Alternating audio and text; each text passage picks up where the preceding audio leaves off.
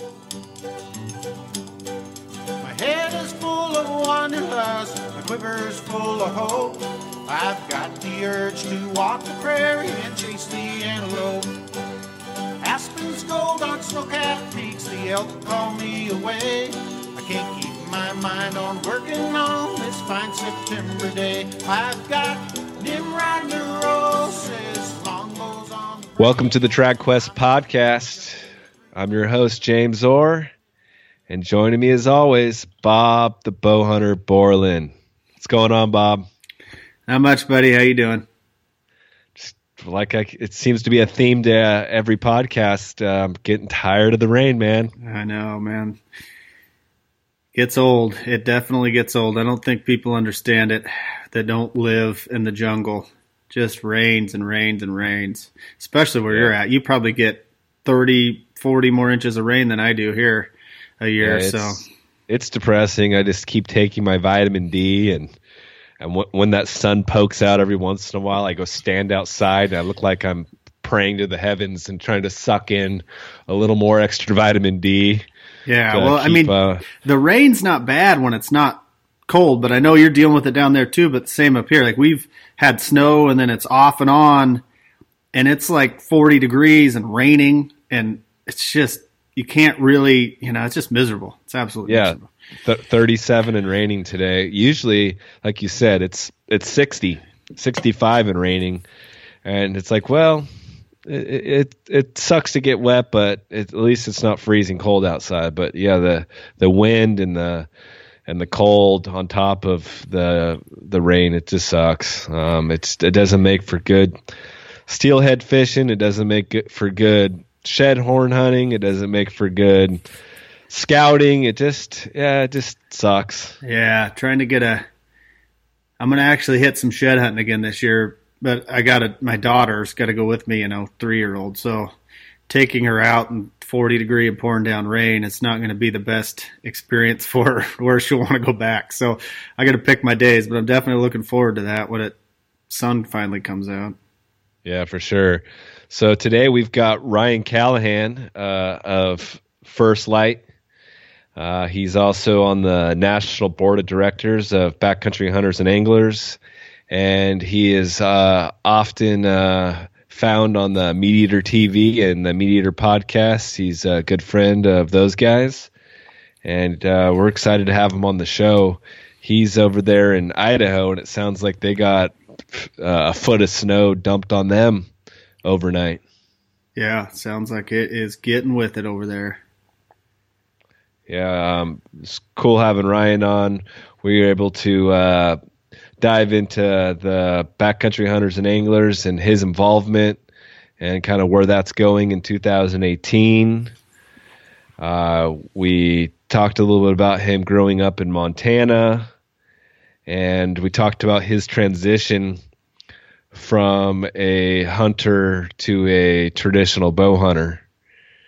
And we also, uh, you know, got a, got a little bit into the meat preparation and uh, different cuts of meat, which, you know, I think is, uh, it's as I refer to it on this podcast, it's the gold at the end of the rainbow. Yeah, for sure. Yeah, Ryan definitely represents us all in a very good way. Super good guy to have on on the BHA, and you know, with First Light, he is what was his official title? The director for conservation or something, right? Yeah, yep. He's the So- director of conservation. So that's pretty cool that a company like First Light has uh, somebody working, uh, you know, at the ground level uh, and putting their roots in deep to conservation because they believe in, you know, we're not going to have a hunting clothing company if we don't have places to hunt and uh, places for hunters to go. So I think that that's huge uh, on their part to having that vision.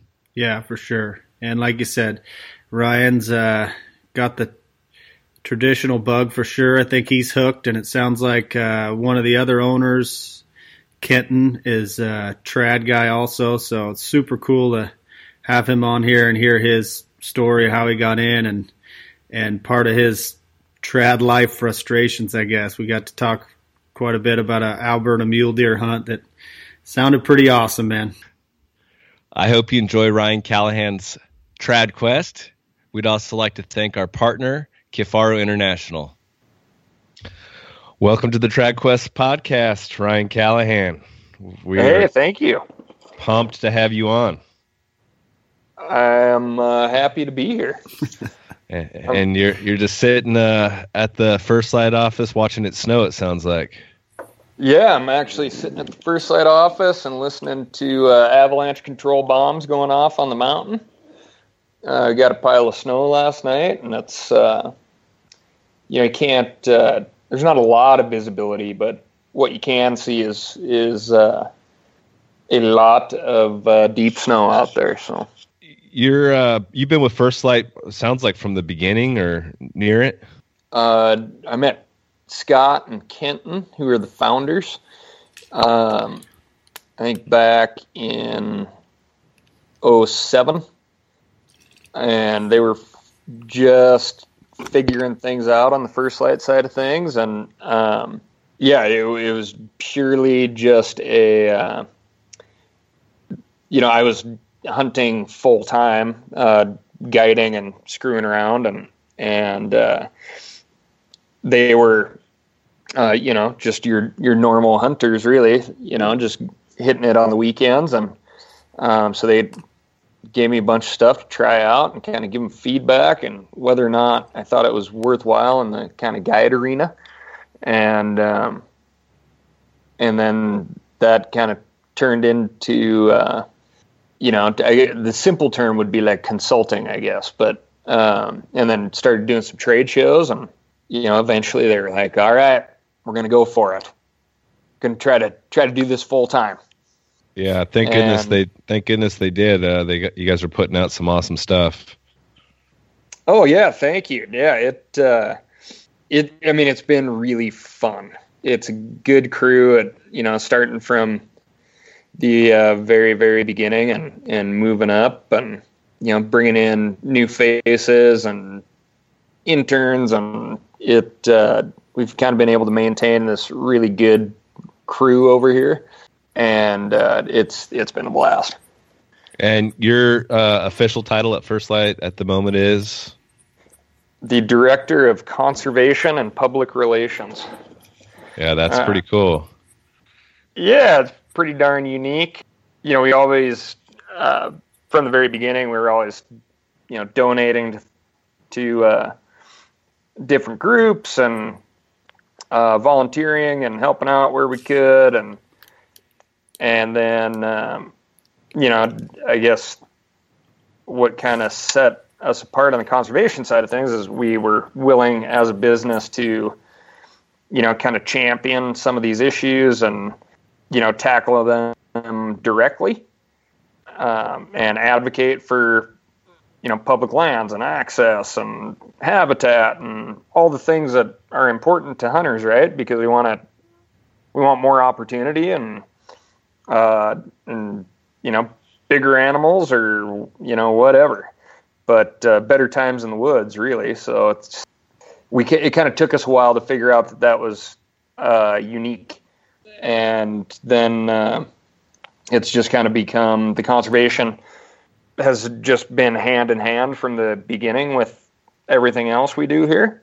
And I, you know, I really think that people are very conscious of that when they're making their uh, purchasing decisions.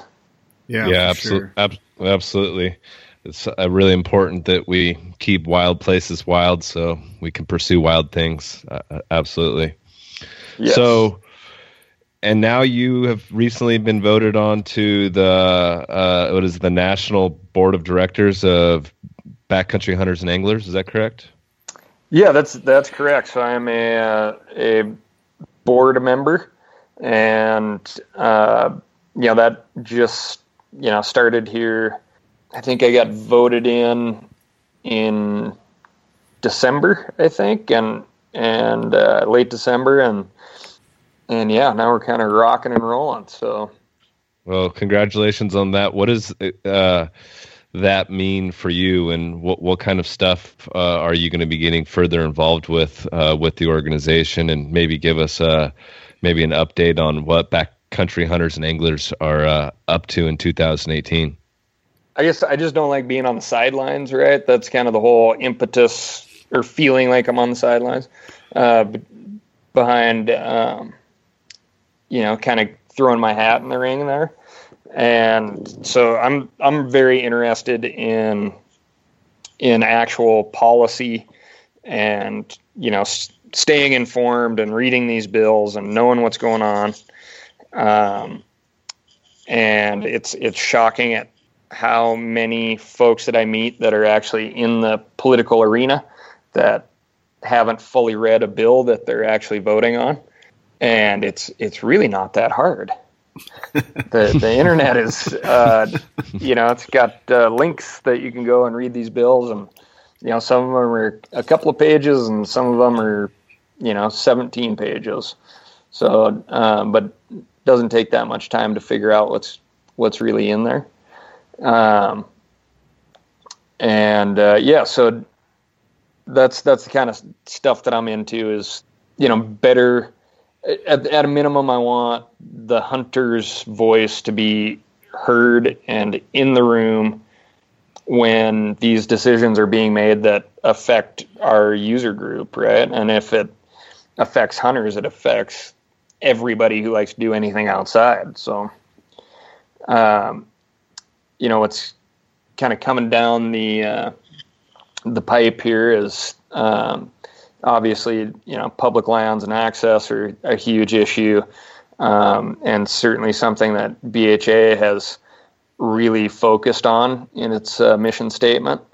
Um, you know, keeping you know big tracts of public land accessible and uh, healthy and open to the public. So um, there's uh, some interesting things coming down that I, I think that uh, we will certainly champion, and that's that's on kind of this word access. Um, access is um, you know, this word that gets thrown around all the time.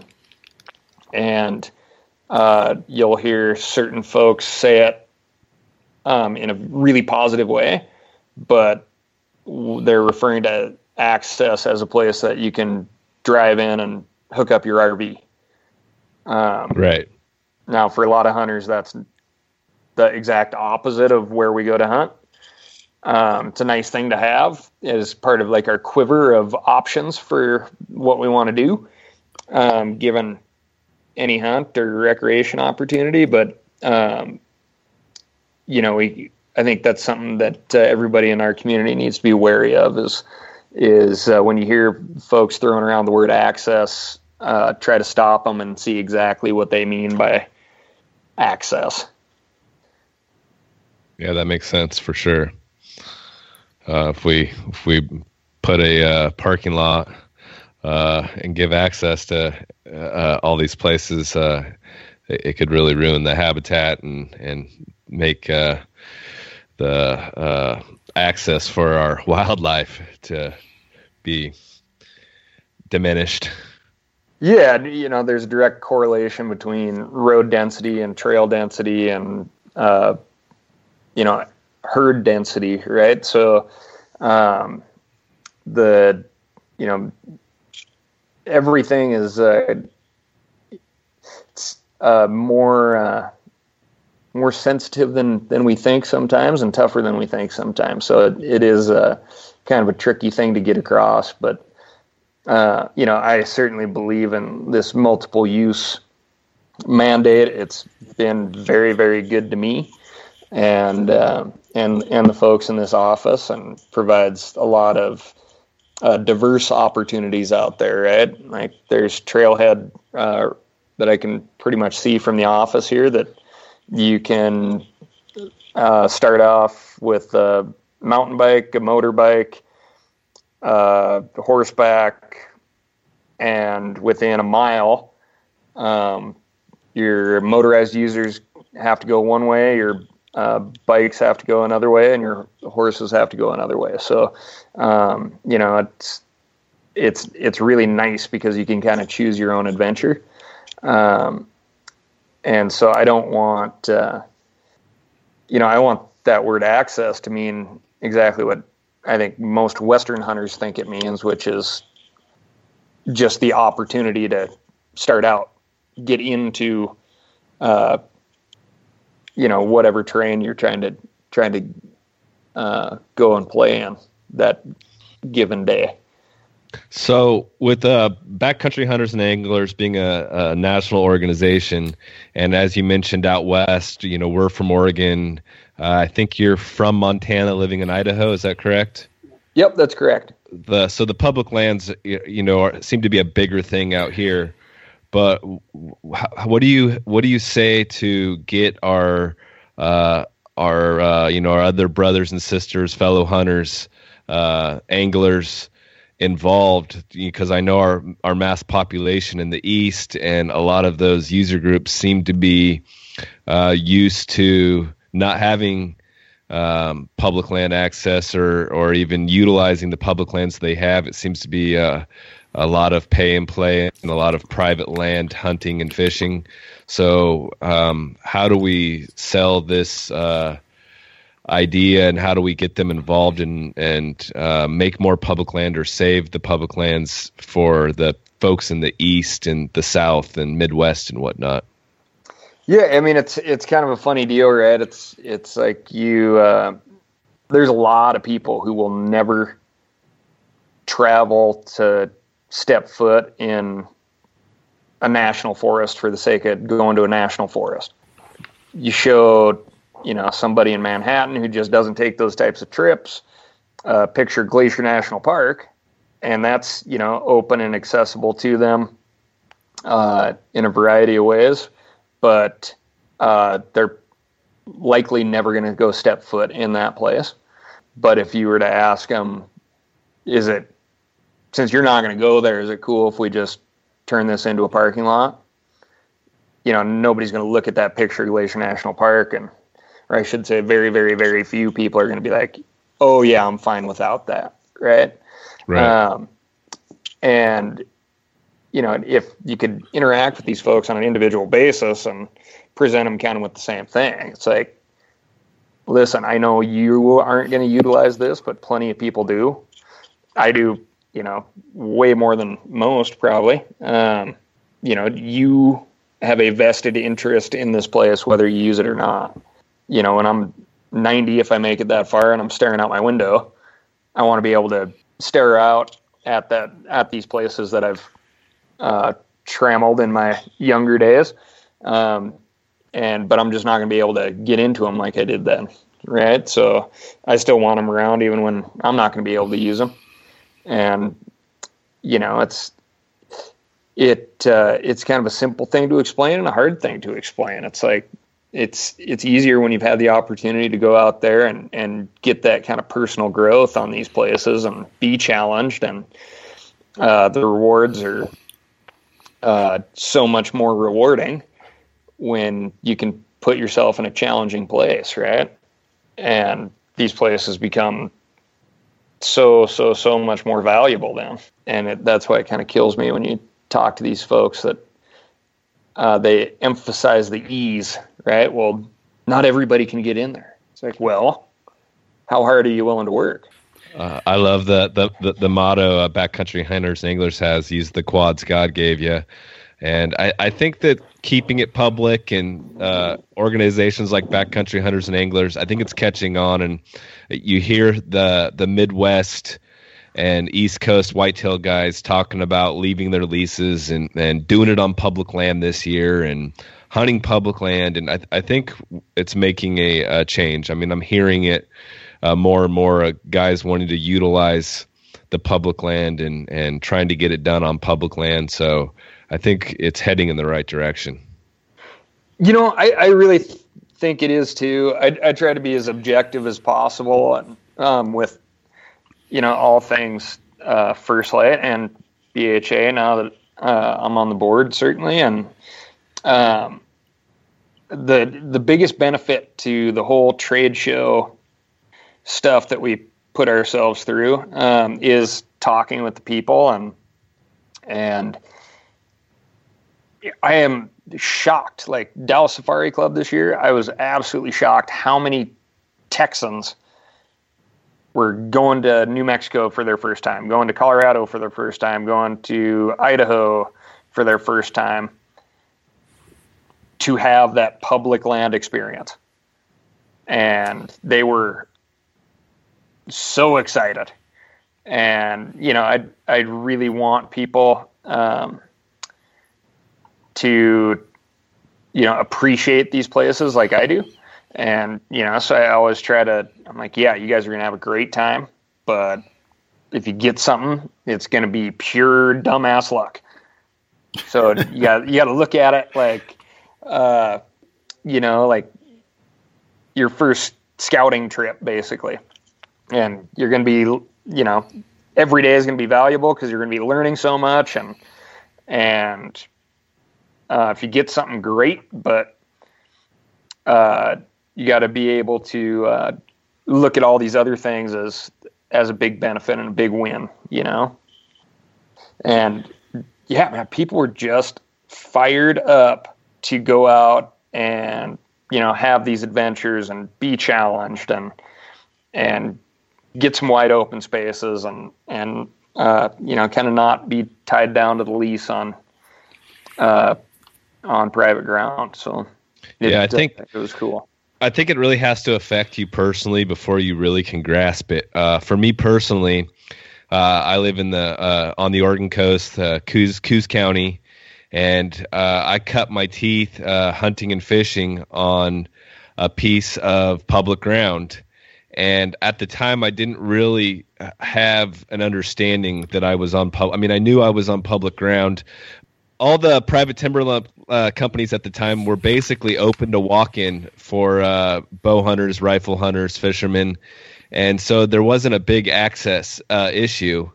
And then when uh, the state decided that they were going to sell the Elliott State Forest, ninety thousand acres, that was literally my backyard. It was connected to the property that I uh, own. I it, was uh, it was huge. It was like, wow, like this place that I knew every single square inch of was going to go away. And at the same time, all these timber company lands were were uh, taking access away, and they were charging fees. And so, like, sure, you could pay two hundred dollars for this piece of land, or three hundred dollars for that piece of land, or three fifty for this piece of land. Soon, you'd have to spend thousands to go access all these timber company lands that my friends were hunting um, and but I didn't. I, it really like shed a light like this ninety thousand acres of land that we can go on for free every day of the year, camping, fishing, scouting, uh, and it was just ours, and they were going to take it away.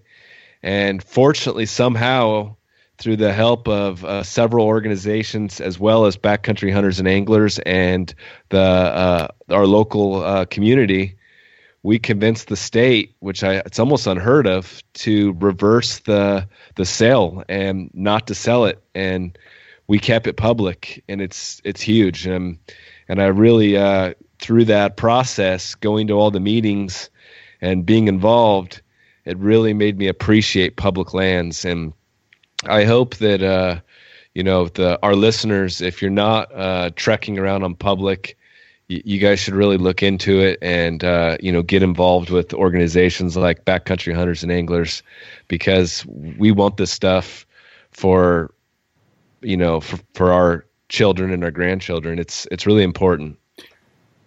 Yeah absolutely. And and you know you you had a wake up call right? Because you although you probably appreciated it you you also kind of found yourself you took it for granted right? Because you're like it's a permanent thing or it feels like a permanent thing. And, yeah.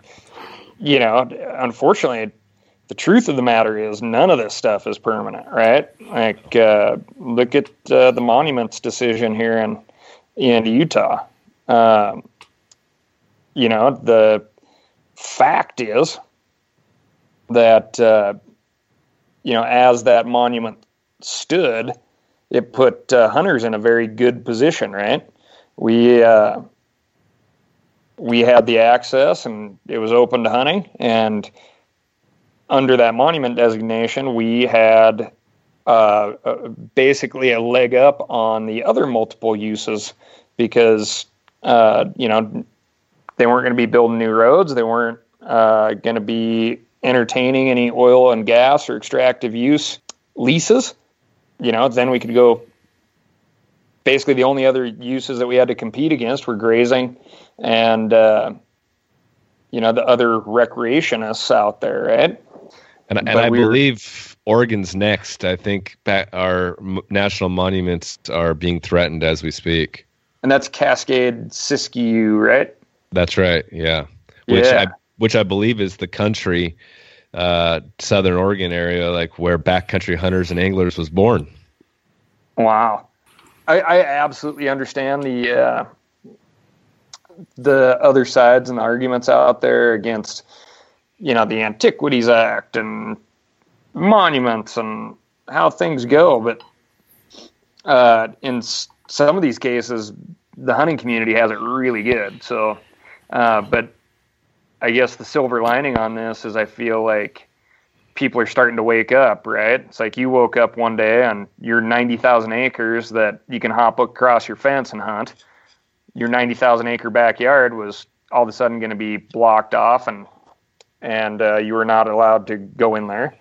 Um, the folks that were running around on uh, some of these monument areas, you know, hatching big plans in their brains, uh, thinking about uh, where they're going to go next and and what type of adventure they're going to have uh, away from uh, roads and some of the er- other areas that are uh, you know, have more heavily trafficked, all of a sudden go, oh shoot, that's not uh, those plans may be in jeopardy now, right? So uh, I do th- feel like more hunters are getting involved uh, earlier as opposed to being reactionary, because um, that's something that our community is just not very good at, right? Like they kind of need to get slapped in their face with something immediate like again Elliott State Forest, like holy cow. Yeah, it uh, it has to get like pumped into your own living room before you pay attention. And I can tell you, uh, you guys listening, I mean, to, if I would have lost this place where I killed my first elk and my first deer and my first bear, and I I guided my mother to her first elk, and I took my kids out to hear their first bugles, and caught their first fish, and did their first camping trips. Like to lose those uh, places and they're not permanent it's it's detrimental to uh, uh, you know to my family. It'd be detrimental to our uh, society to our community um, and we, we definitely need to get involved um, for sure oh man yeah yeah it uh, it's it's sad that we need the threat of something being taken away, right, to it kind is. of mobilize us. But I do feel like it's kind of the the uh, the hunting enigma, the hunter's quandary, right? Where it's like there's a part of our brains where, like, boy, maybe if we're just quiet, because I hunt in there. Not everybody knows I hunt in there, but maybe if I'm just quiet and this thing works out, fewer people will hunt in there, and I'll still be able to hunt in there. When in yeah. reality, we kind of have to say like, hey I hunt in there and it's great. Do not screw with this. Right? But right. then we risk people Absolutely. being like, oh, that's where Callahan shoots a bull every year. Got it. Right? Yeah. So, so uh, transitioning into that uh, Callahan shooting a bull, uh, why don't you tell us a little bit about Ryan Callahan and uh, you know how you got to this point? Like were you raised uh, in hunting and fishing? And i know you've got a, a, a background in guiding and um, you know tell us a little bit about you.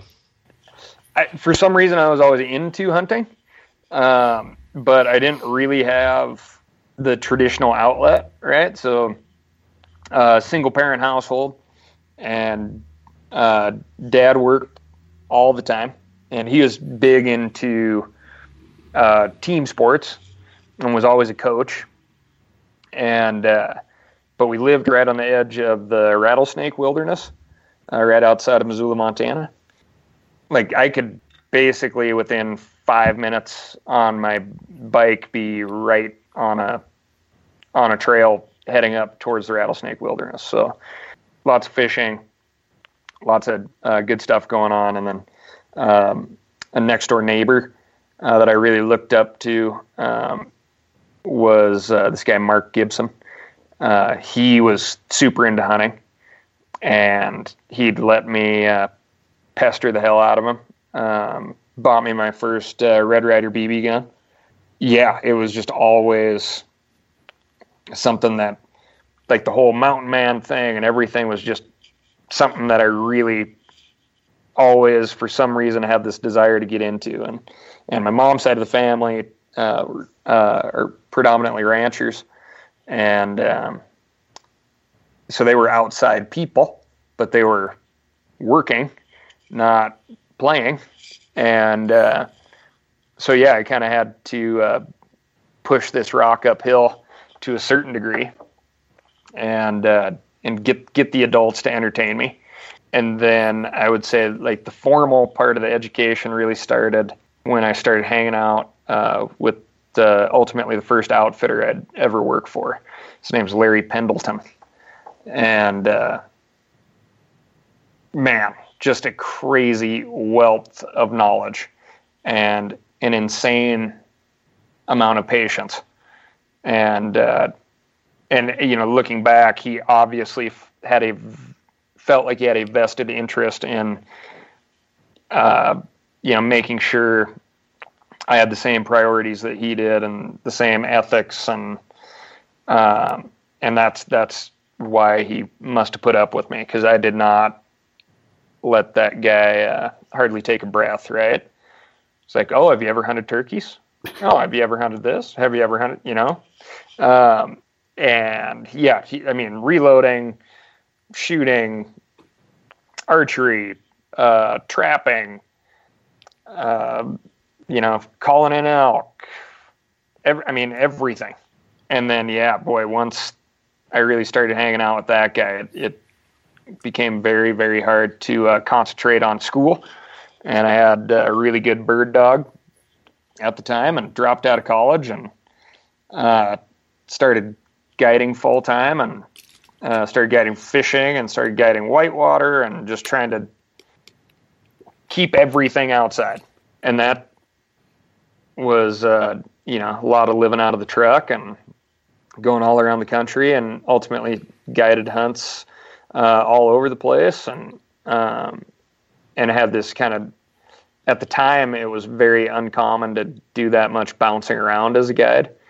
It's it's certainly more common now, but uh, I was doing some field production work for outdoor television and um, would uh, you know end up in camp with some outfitter and he could see that I could handle myself and horses and whatever and it became really easy to say hey you know if I give you a shout next year and you're shorthanded would love to uh, jump in and guide a hunt or uh, help you out on the packing side of things or the cooking side of things or whatever and so I got a lot of diversity doing that because um, I could piece in my season. You know, if I was filming a hunt in New Mexico, I could probably guide somewhere for some outfit within a couple hours or wherever I was. So I had a pretty sweet system in my mind anyway.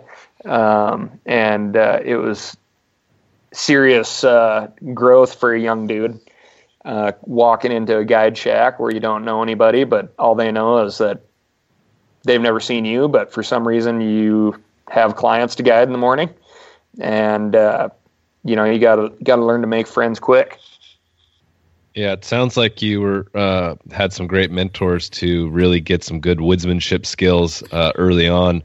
How does that um, end up transitioning into hunting the hard way? You know, uh, picking up the stick and string, and and we know that you hunt with multiple weapons, but um, being the trad quest you know we would love to hear uh, about your traditional archery traditional bow hunting uh, side of things well yeah so uh, you know we were a big football family and i never got to archery hunt as a consequence of that growing up because we always had always had football right? So um, when college hit, this buddy of mine, uh, kid I was in uh, the dorms with, University of Montana, he had this old PSE bow, and eventually we're working construction together, and he talks me into, uh, you know, we are dirt broke poor at this point, right? But I bought a uh, a a Bowtech. Um, I think it was called a Bobcat. I think, um, and that was my first bow, and it was like an insane amount of money, right? But it was the absolute like lowest end bow you could get. So I started out, you know, on the compound side of things, and uh, you know, we'd played around with recurves and stuff on the grandparents' ranch and shot porcupine stuff like that. Um, but uh, you know, I wasn't even sure at that point if I thought traditional archery was even an option, right? So got real serious, shot the compound a ton, and then as I started getting more serious and more familiar with it and wanting to make sure everything was better, and I've always, you know, like if you could see my desk right now, it would not make any sense. But there's certain things that I am like very OCD about, really obsess over, um, and and one of those things is like making this ethical kill, right?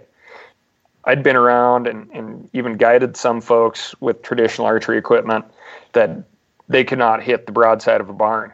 And talking with them, they were, you know, very, very rarely um, successful in, in taking an animal. And it just wasn't a good example, right? And I was like, okay, is this an excuse to just not be good at something? I don't, you know, I didn't didn't really understand. Then uh, Kenton here at the office, um, he is, you know, this very very uh, methodical shooter, and he is incredibly good with mechanics, and he can shoot, you know, lights out at uh, the furthest I could shoot with my compound with the the sight set up and everything was like 115 yards, and he would, you know, he'd put six arrows inside a freaking cantaloupe at 115 yards, and eventually he was like, "Man, this is stupid." Like I'm to get a recurve. I like this guy. Uh, yeah. Um, and he was struggling with it. So he he bought me a recurve. and he's like, You gotta do this too. He's like, We gotta figure this out together. I need somebody to shoot with and and I started playing with it and really, really liked shooting. But I still had this very negative image of traditional archers, uh, again, from the, the people that I, I had been around. And like, is this an excuse to just wound things? Is this, you know, what is the deal? But we started shooting uh, Olympic style, and you know, Kenton's the the researcher, and and he got us uh, in touch with some folks, and we'd call them and pick their brains, and you know, I ultimately shot that recurve exactly. Uh, I kind I kind of push back on adapting to other I have to do things the hard way to remember them and, and have them in, embedded in my brain. And, and I've said for a long, long time, I, I really avoid kind of hunting how to's and hunt and a lot of hunting stories because I don't want somebody else's uh, mistake to become my mistake, and I don't want to be out there assuming things in the woods, right? I, um, and so I took to the traditional side of things in the, in the exact same way. And uh, I was like, uh, well, I'm just going to do what makes sense to me and shoot like I do with my compound. And so I started shooting exactly like I would with the compound and and really aiming and uh, making adjustments off groups and and I found enough crossover and commonality to where I really started feeling good and the year before, I had wounded my first elk ever. Uh, you know, and I, I truly am, even with the compound, I'm a guy who shoots like one arrow a year, right? Because I just do not shoot. I do not pull the trigger unless I think it's perfect. You know, I didn't shoot anything with my compound, I think, for five years because uh, I just, I never felt like it was in a perfect scenario. And I probably wasn't, you know, just yeah, uh, kids starting out and trying it all on her own, you know. So I didn't know and anybody you, else who hunted with with a bow other than this dude Kyler. And you had wounded this elk with your compound, is that? Yeah, yeah, and you know it was at twenty some yards, and I hit it in the spine, and you know like rolled over like shoulder part of the shoulder and and and the spine, and I was like, oh my god, how did that happen? And tracked it, and and the thing ran off. We could, you know, we could see it still going out there like two miles. And I just couldn't figure out how that happened. And we went back and we were, uh, you know, just dinking around and shooting the target. And I was super, super high and on all my shots. And I uh, should probably clarify that, right? When you say you're super, super high. uh, and uh, especially for you Oregon guys. Yeah, exactly. Uh, but uh, I my sight and my quiver are attached at the same point, and the whole thing is like rotating. And it some screw would come loose, and the whole thing had like tipped up, and you know I was like a full like Loctite guy on all my screws and everything, and and the equipment had failed. Like I had equipment malfunction. Not only did it cost me an animal, but I wounded it and I had to watch the thing run away wounded. And that's after five years of hard work trying to get that shot too, right? Oh, this is like after many success successful seasons with the compound. Oh, okay. uh, yeah, yeah. This is this was you know ultimately not that long ago, but so I had that situation, and then and then this was on a bow that took me like a dozen broken arrows to tune the thing and I, you know, I got to this point where I was like, God, is it me or is it the bow? Is it me or the bow? And then I finally got it running great, and then I have a equipment malfunction, and and I screw up, right? And uh, again, I have this wounded animal out there, so that really got my brain thinking, like, boy, there's got to be an easier way, and this is too complicated, and and I more than anything, I just want to know that it is me who is screwing up boy, does the you know the re- recurve let you know that. That's what ultimately really made me like really click with shooting the the recurve is, you know, I knew for a fact it was me screwing up. You know, my buddy uh, was watching me shoot, local guy here in town, and and uh, he's like, "Oh, so you're gonna hunt with that this year?" It's like, ah, I don't, yeah, I, I just don't know. Uh, you know, occasionally I hit the target and the arrow bounces off because I pull pluck the string, right? And uh, the arrow's sideways by the time it hits the bag. And about five days later, I get this call from another buddy, and he's like, "Yeah, Zach said uh, you wanted to sell your compound." and I was like, "Oh." I was like, "Yeah, all right." and this guy really needed a bow and you know you get good deals being in the hunting industry. And so i was able to cut him a really screaming deal and got rid of the compound. And and honestly i've never looked back you know but i, I will tell you man i was absolutely absolutely shitting bullets hmm. on that first elk. Like all i had was math right? I'm like okay the math says this bow without any wheels is going to push this stick through this elk. I've never seen it done. Actually, that's not true, but uh, hadn't seen it done with anybody uh, recently. Um, certainly nobody like in my hunting crew, right? And uh, and yeah, man, I was just like, boy, am I being you know, selfish because this is something I want to do. and it's not the best thing for the animal. That's the thing that that was screwing with me the most.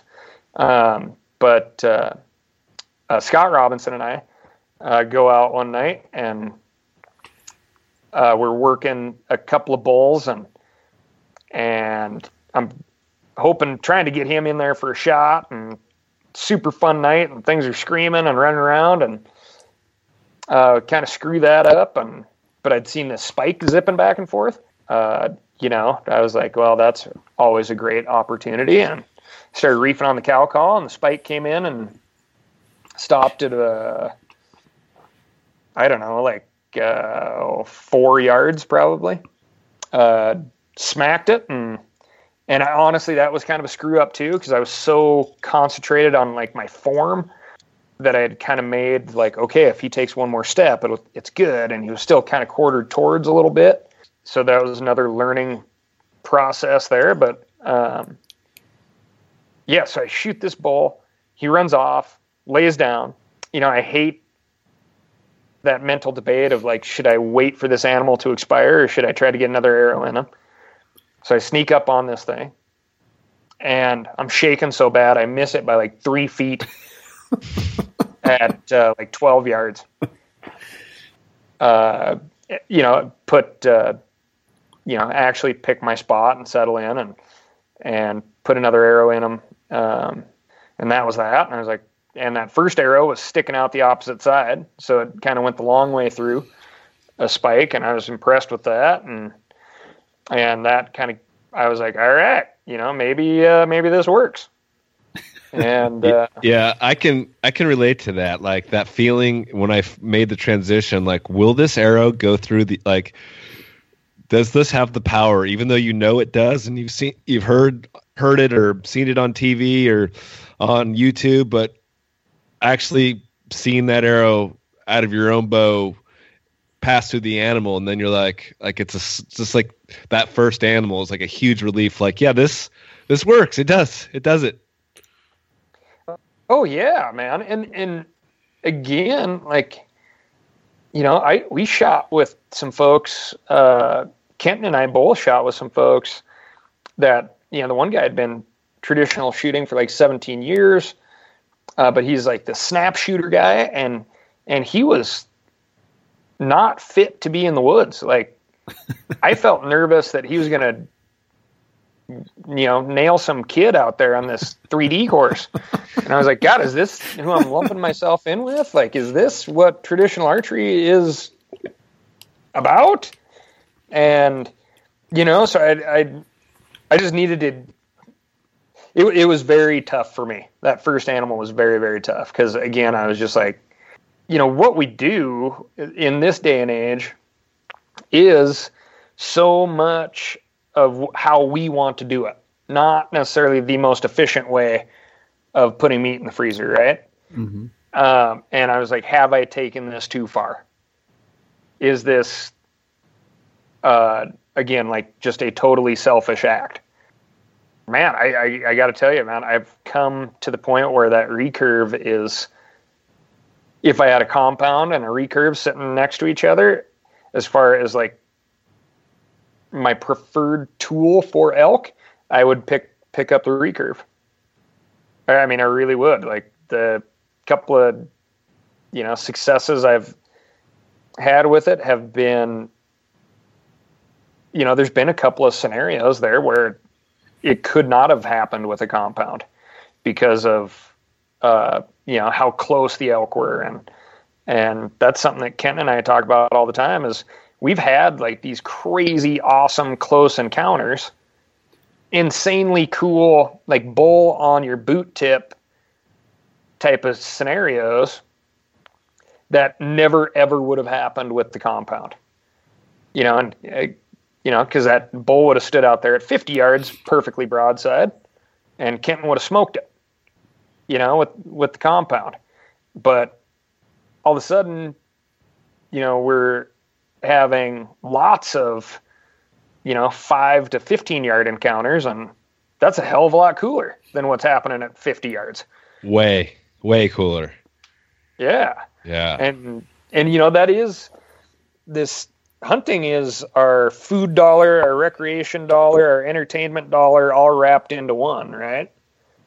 And I do a lot of things at this point to make sure that that the entertainment factor goes on as long as possible, right? I, I have a really hard time punching that tag uh, before the season's over, right? So, yeah, absolutely. Uh, yeah, so I am I am very, very much hooked, and I don't give the old wheel assisted bow any, uh, uh, not even a cursory glance at this point. So, and you you killed a, a bull this year? Uh...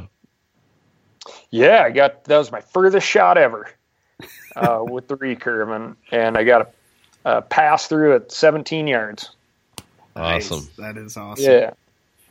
Yeah. Um, and yeah, it's it's it's so much fun. And and then you know I went up to Alberta with uh, that knucklehead Jeff Lander that uh, you guys just had on, and um, and he and I have known each other for a long, long time, and and actually got a hunt up there in Alberta. Um, you know, absolutely, with the exception of a couple of days with just crazy high winds, when you know, even if you have a compound bow, you should not be shooting. Um, but those arrows do fly a hell of a lot straighter in high winds than than uh, my uh, arrows out of the recurve. Um, I would go up and do that hunt with recurve every single time. Like I was absolutely in the game. I missed probably the largest mule deer I'll ever be close to in my life you know, I, I, I, feel good about the fact that I shot uh, an arrow at uh, a mule deer. Most people realistically never uh, never see a mule deer this big, let alone fling an arrow at it. Uh, yeah, I I shot low and it was my fault and nobody else to blame but me, and that's just the way I like it, you know. Um, so yeah, I don't I don't see myself going back uh, anytime soon. That's awesome. So uh, you had an opportunity on a, on a real giant, huh? Yes, yes, an absolute, absolute giant, um, and having to get in close. Um, and you know, close is relative, right? Like, I can smack a target plenty well at uh, 40 yards to you know, if the scenario was perfect at 40 yards, um, I'd shoot. But uh, closer is always better and more fun. And and uh, yeah, man, finally did every single thing right in a near impossible situation, and ended up sleeping on the prairie uh, next to this very very large old you know, Alberta prairie giant of a mule deer for like two hours. And that's a damn cool experience in and of itself. And, um, you know, with, with the compound, you can definitely sit back in a much safer zone, right? Be out there at 50 yards where little tiny movements and things don't produce sounds that something's going to hear on a breezy day. Um, and you just can't do that with the recurve, and it forces you into cooler situations, right? So, so you laid there next to him for a couple hours, you said, and then we we got to get the miss here. So you were waiting for him to stand up, or what? Yeah, I was waiting for him to stand up, and and it was it was really cool. Like I I literally fell asleep out there because one I was so nervous, right, that I was like, okay, no matter what, I can't shoot right now. Um, it looked like an absolute yard sale behind me across the prairie. Right, I had been there jackets, Pants, backpack out shoes. there. yep, and you know, I I was in close enough to where I had I actually even removed the lanyard off of my rangefinder because I thought that was making too much noise. I took the quiver off my bow. I had one arrow, and uh, and I, all of a sudden, I you know, I, I woke up and got my act together and looked at uh, and was watching his rack, and it finally tipped over and he fell asleep. Right, so I stood up and ranged everything. um, and then laid back down. And how far? And- how far were you? What was the range? Well, here's the issue. I was getting 21 yards on everything, with the exception of like this tall stick, right? Or taller stick. You know, as it turns out, when your face is plastered into the prairie, short grass prairie for several hours, uh, everything looks a lot bigger from that perspective. And, uh, so I range this one stick that's coming out of the uh, little uh, rose bushes out there, and and it says 31 yards. Everything else says 21 yards, and you know it's really all I can do is range things. So I probably hit that button a thousand times, and um, and I picked correctly for once, right? Like so, all of a sudden this thing stands up, and it was the coolest thing in the world, right? I can see the hairs coming out of its chin, and it's looking directly over the top of me. He is looking directly over the top of me, and and I just had like this oddly like relaxed feeling because I was so close that he wasn't even, and he felt so secure in the spot, and he should have because it was literally no cover. That uh, you know he wasn't even remotely concerned with anything within 30 yards he was looking out at like the 200 yard zone. And then he uh, would nibble on the rose hips a little bit and then turn and look the opposite direction. I leaned back up and ranged him again right? And because I, I was like listen i know i know i can kill this thing. And i was stump shooting everything all week long. And I was just shooting lights out all week long. And I was like, I know for a fact I can hit whatever hair I pick if I know the yardage. I know this thing's dead no matter what, but I want it to be dead, dead. and uh, so he drops his head again, eats a little bit, looks right over the top of me again, and then he picks his head up and looks the complete opposite way. I draw back and I string walk, right?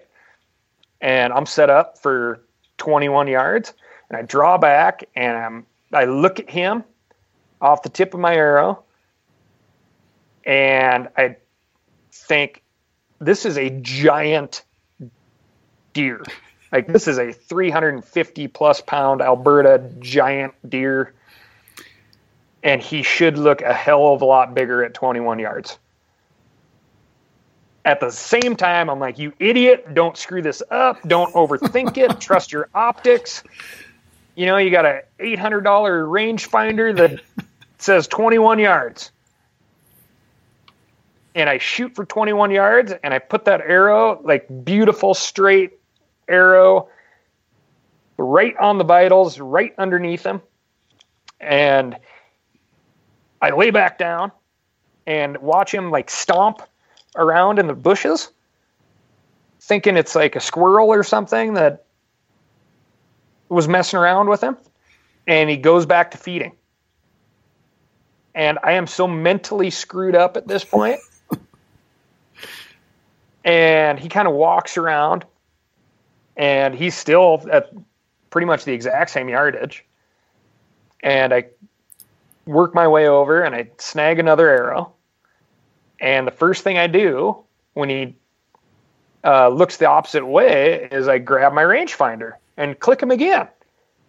And that was like, that was what broke the camel's back. My mental brain, like, just exploded, right? I was like, why are you picking up this rangefinder? it did you no good the first time around. And so I'm just like shaking and screwed up and and that thing is killable, man. I mean, he is right there. It's the biggest mule deer I'll ever shoot an arrow at in my life, if I'm being honest with myself. and I cannot, I can't, can't do anything because I'm now I'm like, you're just gonna screw this up. You're gonna wound this deer. You're gonna be a jackass.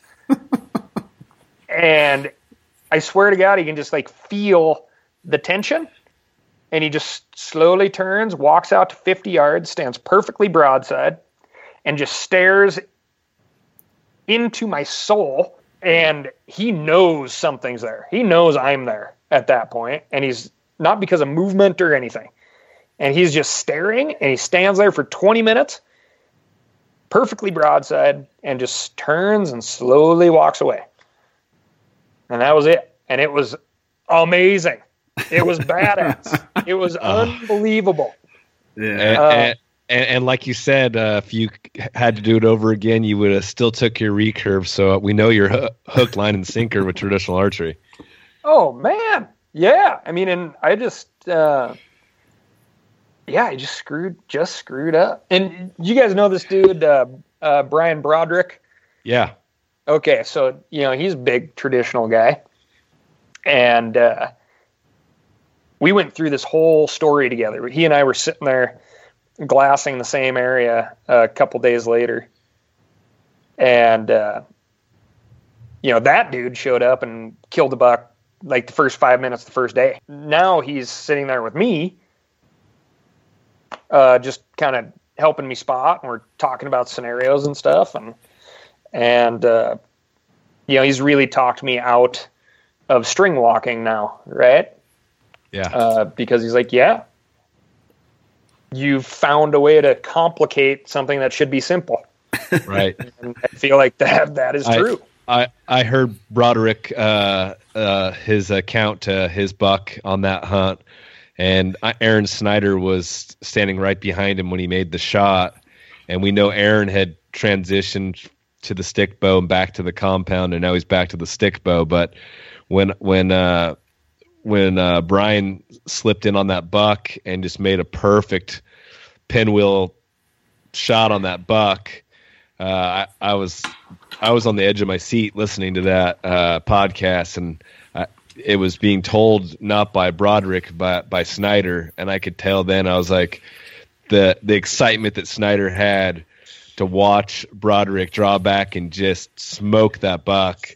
It, was pretty exciting. I could tell he was on his way back uh, to the stick bow as well.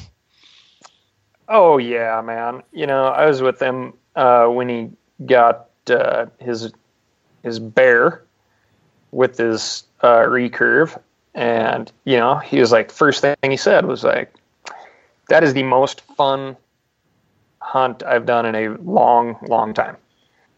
And it, you know it was because he had to get in there close. And uh, yeah man it, it, it just sharpens your game.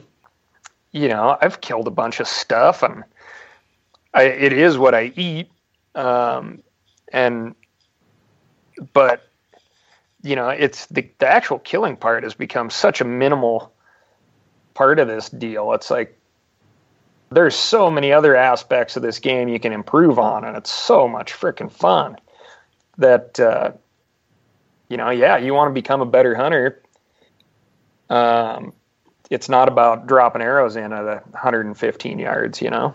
Right. Yeah. So, are you are you uh, working on doing like uh, gap or uh, shooting instinctively now? Is that part of your repertoire? Or? Well, I think. Um, the instinct part of shooting has come, uh, you know, kind of by proxy of uh, gap shooting and really aiming. Absolutely. Because, you know, like I see it, you know, that week in Alberta was a prime example, right? Like,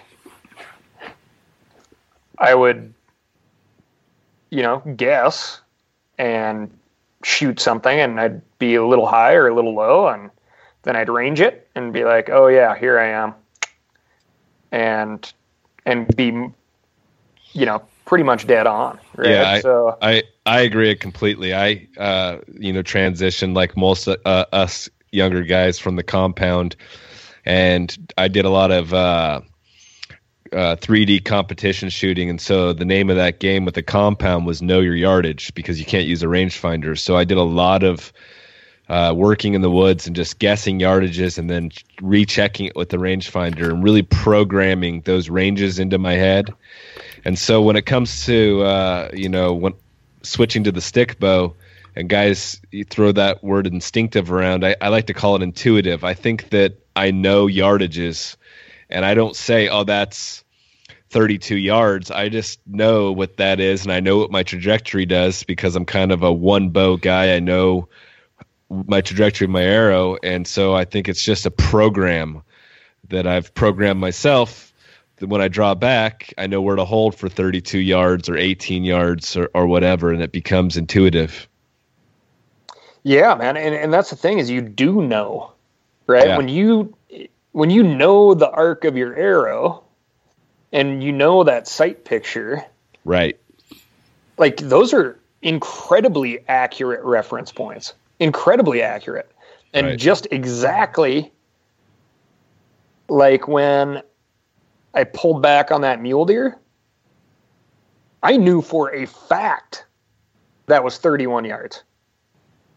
I knew it without question. And I talked myself out of it. Right. Absolutely. You know? So, do you have plans to uh, uh, hunt elk or any other species in 2018 with the stick and string? Yeah, you know, I will. You know, I, I truly do like getting out with my rifle um, when I have uh, that elk in the freezer. Yeah. um, so, uh, I, I find it it's just like a little more relaxed hunting for me, right? Like I cover a ton of country um, and just check out a lot of new stuff, right? So that's that's where the rifle comes into play. Um, but uh, the uh, yeah, the elk elk archery elk mount is is always going to be a part of it. Um, I think Kenton and I are going to slip off and uh, meet up with um, uh, this surfer buddy ours, Mark Healy um, in Hawaii in April. And, you know, man, I hear it's very difficult, but axis an axis deer, deer would yeah. be incredible. Yeah, that's uh, on my bucket list. What what an amazing place to be and an amazing animal to hunt. Oh, Are you guys yeah. gonna try lanai or molokai or? I have no idea. I have no clue. Like, Copy. uh, Kenton invited Mark out uh, to hunt elk last year, and uh, and you know we really got got to know each other and chasing elk as you do, and and he invited us to go out, and so this is kind of his deal.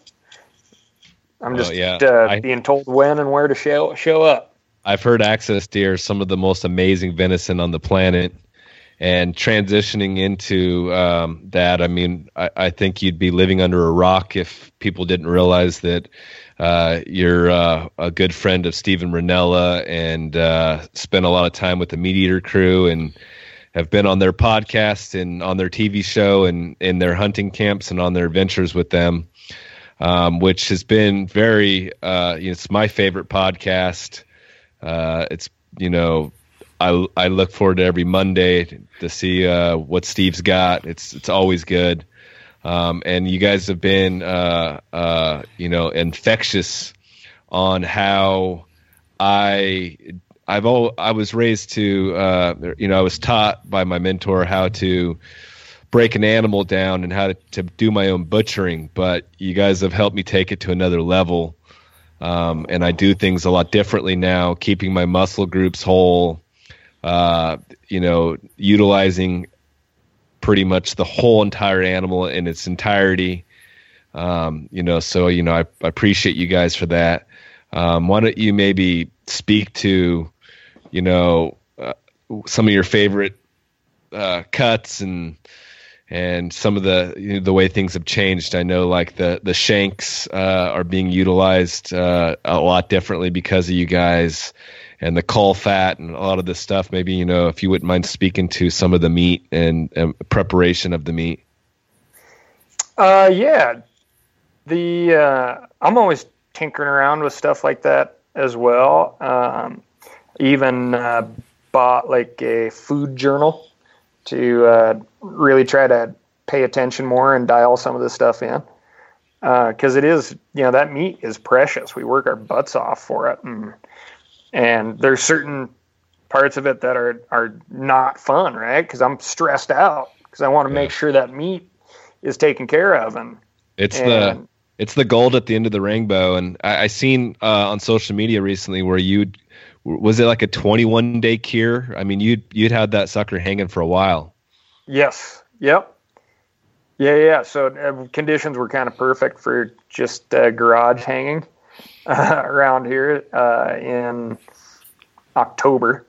And uh, yes, I got like a real good rind on everything, and um, and yeah, you got to experiment and and and kind of push your boundaries, right? Because like being the uh, bachelor that I am, it's like you can only have so many sweet potatoes and steaks, right? So um, it is, uh, yeah, a, a bunch of meat in the freezer is certainly the mother of invention for me. So, um, and variety is the spice of life, right? So the slow cooking, um, you can get amazing results with the crock pot and a pressure cooker, and I mess around with the sous vide and uh, use the Traeger a ton for kind of that indirect heat, um, and that thing's fantastic for wild game, um, and and birds as well.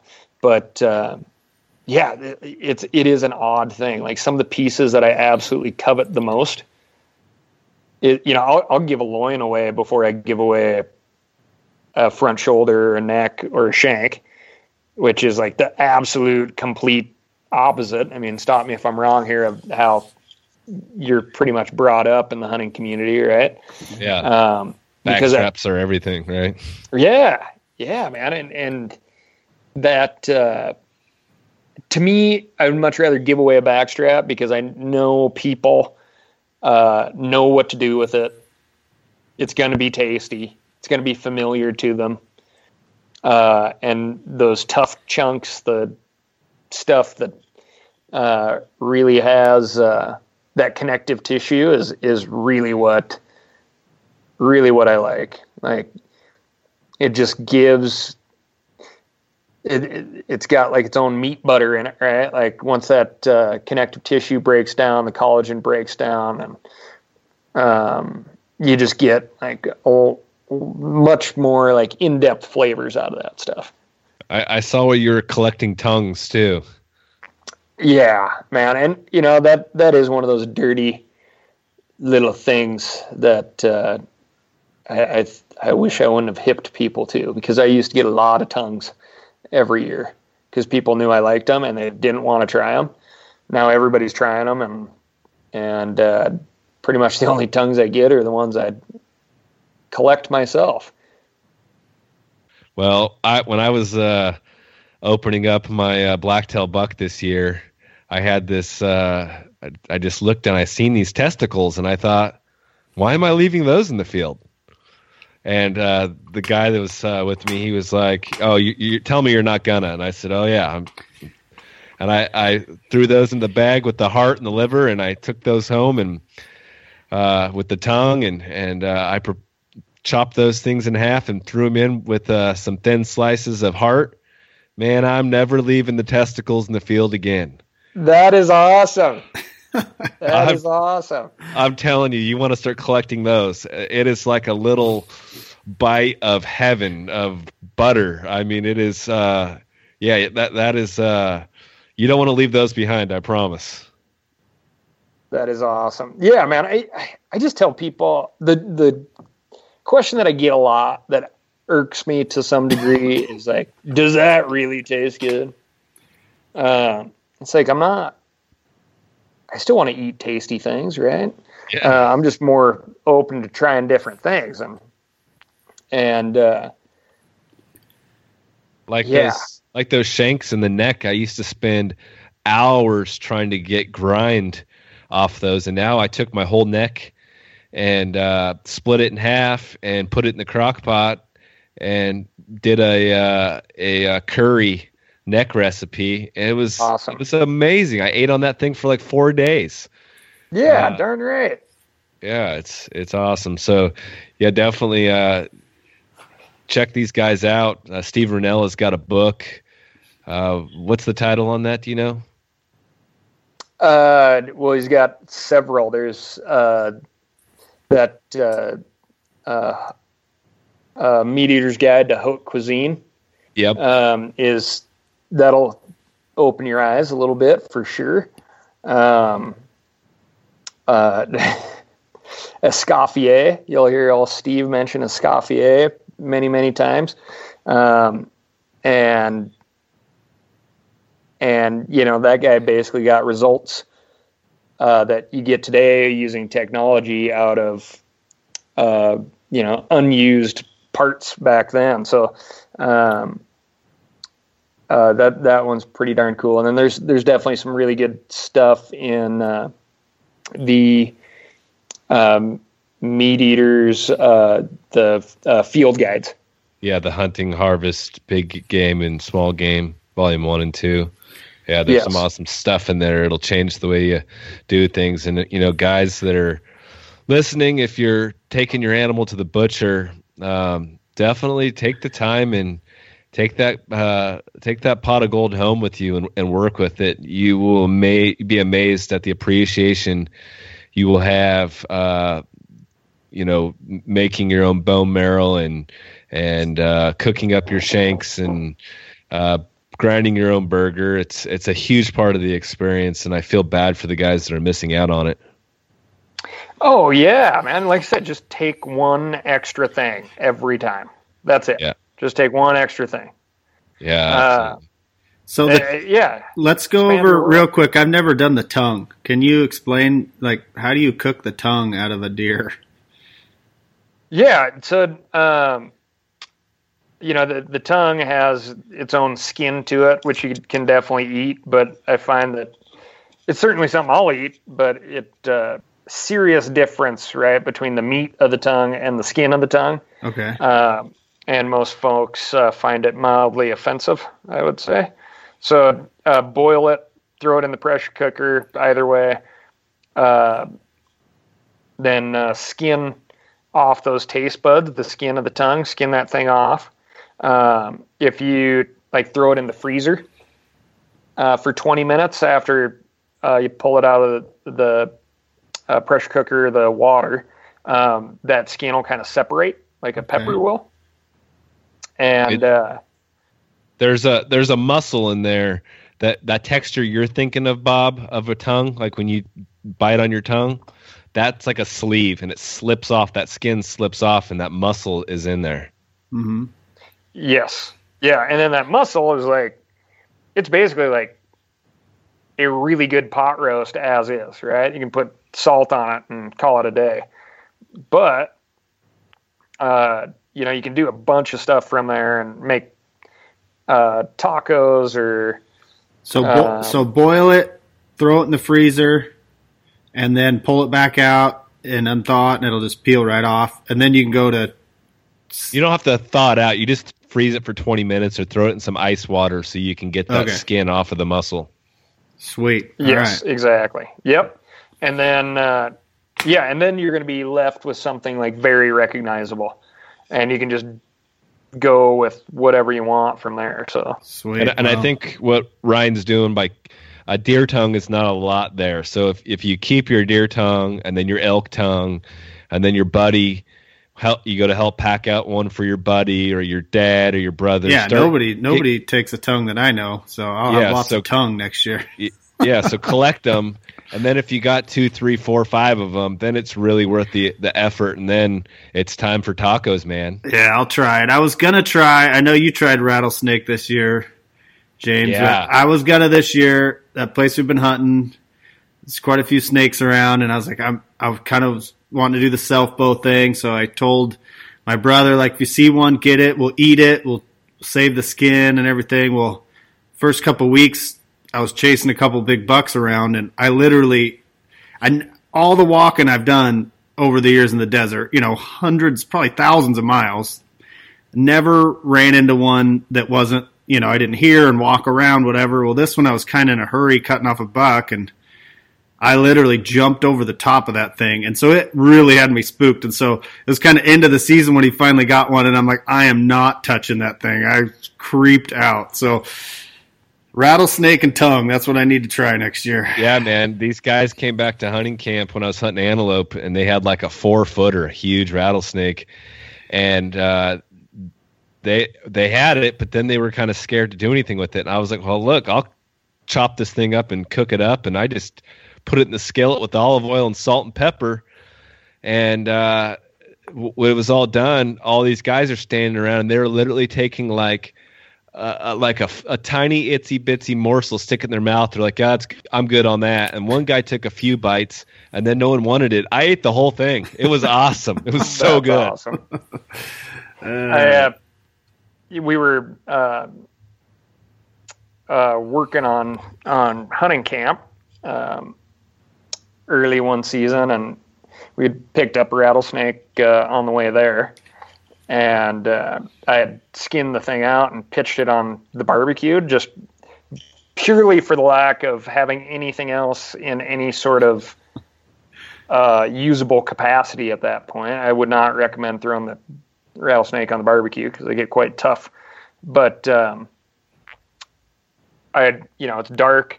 I have my headlamp on. I go over to check the meat on the grill, and that thing had curled up into like a striking position. Yeah, Right? This Headless, gutless, skinless snake. And, you know, like we just have this like deep in our core of our brain, right? This uh, fear of snakes, right? And man, I lifted the grill on that, and my headlamp hit it, and I tipped over the cooler behind me. Like, yeah, they're they're pretty wild. yeah, Yeah, they're, they're, ugh, they creep me out. That's for sure. I found cutting. I had the same thing happen, so I cut them into like six foot chunks so that it got came uncoiled, and I just really just kept. Uh, I just didn't let it sit on one side. I just kept you know flipping the pieces in the in the olive oil and salt and pepper and garlic, and I think I threw some onion and bell pepper in there, and I just kept kept moving it in the pan, kept moving it in the pan, and it was phenomenal. I had I actually had a. Uh, some blacktail backstraps thought out that I was going to have for dinner that night, and I got full on the rattlesnake. Oh, yeah. Yep, yep. Um, we used to uh, collect quite a bit of. I hate hate seeing things go to waste, so we used to, you know, typically if we saw it happen, uh, we were never uh, shame to uh, pick up roadkill. Um, and Eastern Montana, you know, semis uh, when it's shipping time of year, they're whacking pheasants left and right. So uh, all you got to do is follow a semi down the road, and you can get a limit of pheasants pretty quick. um, so we had we had a lot of rattlesnake and pheasant combos way back then. Nice. I, I've been guilt. I've been guilty. Uh, not not deep into the season, but early into the elk season, uh, where I'm like on some elk, but there's a grouse over there, and I'm actually getting off the trail of the elks to see if I can get a get a mountain chicken in, into my pack. Uh, oh, absolutely, man. And yeah, I mean that's another deal, man. With the re- traditional archery, I I shoot so much more yeah, than anybody with a compound, right? yeah. It's yeah, I'm shooting all the time. I uh, I went with. Uh, I've been trying to get my boss. I uh, I do salmon habitat work um, throughout the spring and summer and fall. And my boss is a big elk hunter. He hunts at the compound, but he's recently bought a recurve this year.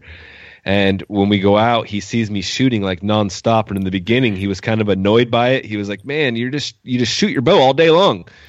And then soon, uh, I notice he gets a blunt uh, uh, arrow, and he starts trying to do some of that. But with the compound, he's just breaking his arrow and he's uh, losing his arrow. And but I can tell he's jealous. Like he sees me shooting all day long, and, and there's a little jealousy there. And I, I don't think it's going to take long to uh, get him onto the other side. so Oh, much, man. so much more fun. Yeah, and uh, and and and and really, it's it's an advantage, man. It is such an advantage. Like uh, I worked my ass off to get into this spot where I was convinced this seven point bull was living, and uh, you know, as it goes, like I gave up on him living there and took two more steps and blew him out of the country. Um, and yeah. then uh, saw his little raghorn buddy who didn't quite know what was going on. And I just let him walk over the hill. I picked out a tree, shot uh, my bird arrow a couple of times, and walked over the hill and killed him. So yeah, yeah I was like, yeah. I mean, I mean that big mule deer you missed. Uh, if you would have missed him with the compound uh, inside of 30, he probably would have blown out. But you, you took a shot and he was still standing around waiting for another one. Yes. Yeah. Painfully so. uh,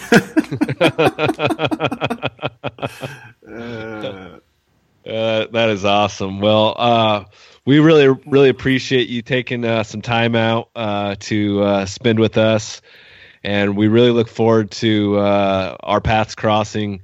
Um, we're gonna try hard to make it to that uh, backcountry hunters and anglers rendezvous in Boise, Idaho. I know uh, it's going to be kind of a last minute decision on our part, but uh, hopefully we can at least run over there for for a day and uh, rub some shoulders and uh, you know meet some more great folks. Oh man, yeah. It I highly encourage anybody who can to make it. It's just it's a the energy in that get together is just it's unlike uh, unlike anything, you know. And it uh, it's it's just a bunch of passionate folks who like being in the woods. So, have you got to spend uh, any time with Greg Munther?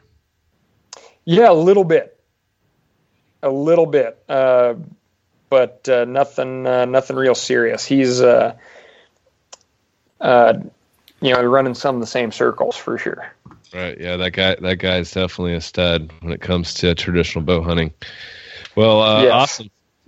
you know, thanks again, and I look forward to our paths crossing in the future. Yeah, man, that sounds great, and thanks a bunch for having me on, and uh, good luck this spring. Yeah, thank you. It's the same to you. Yeah, thanks. Thank, thanks, Ryan, and keep up the good work for all sportsmen out there. We we appreciate it, buddy. Hey, man, I, I appreciate that. It'd be a hell of a lot easier to sit back and sell clothes. So yeah, and Kenton too. You know, you guys are doing the right thing, and and all the sportsmen out there appreciate it. So thank yeah, you. So, yeah, thank you so much. Thanks again for joining us. We appreciate all the support. Don't forget to leave us a review on iTunes, Stitcher, Google Play, Podbean. Check us out on our website, tradquest.com. We're on social media. Come check us out on Instagram. We're posting pictures daily. We love the interaction with you guys. Keep the wind in your face, pick a spot, and shoot straight.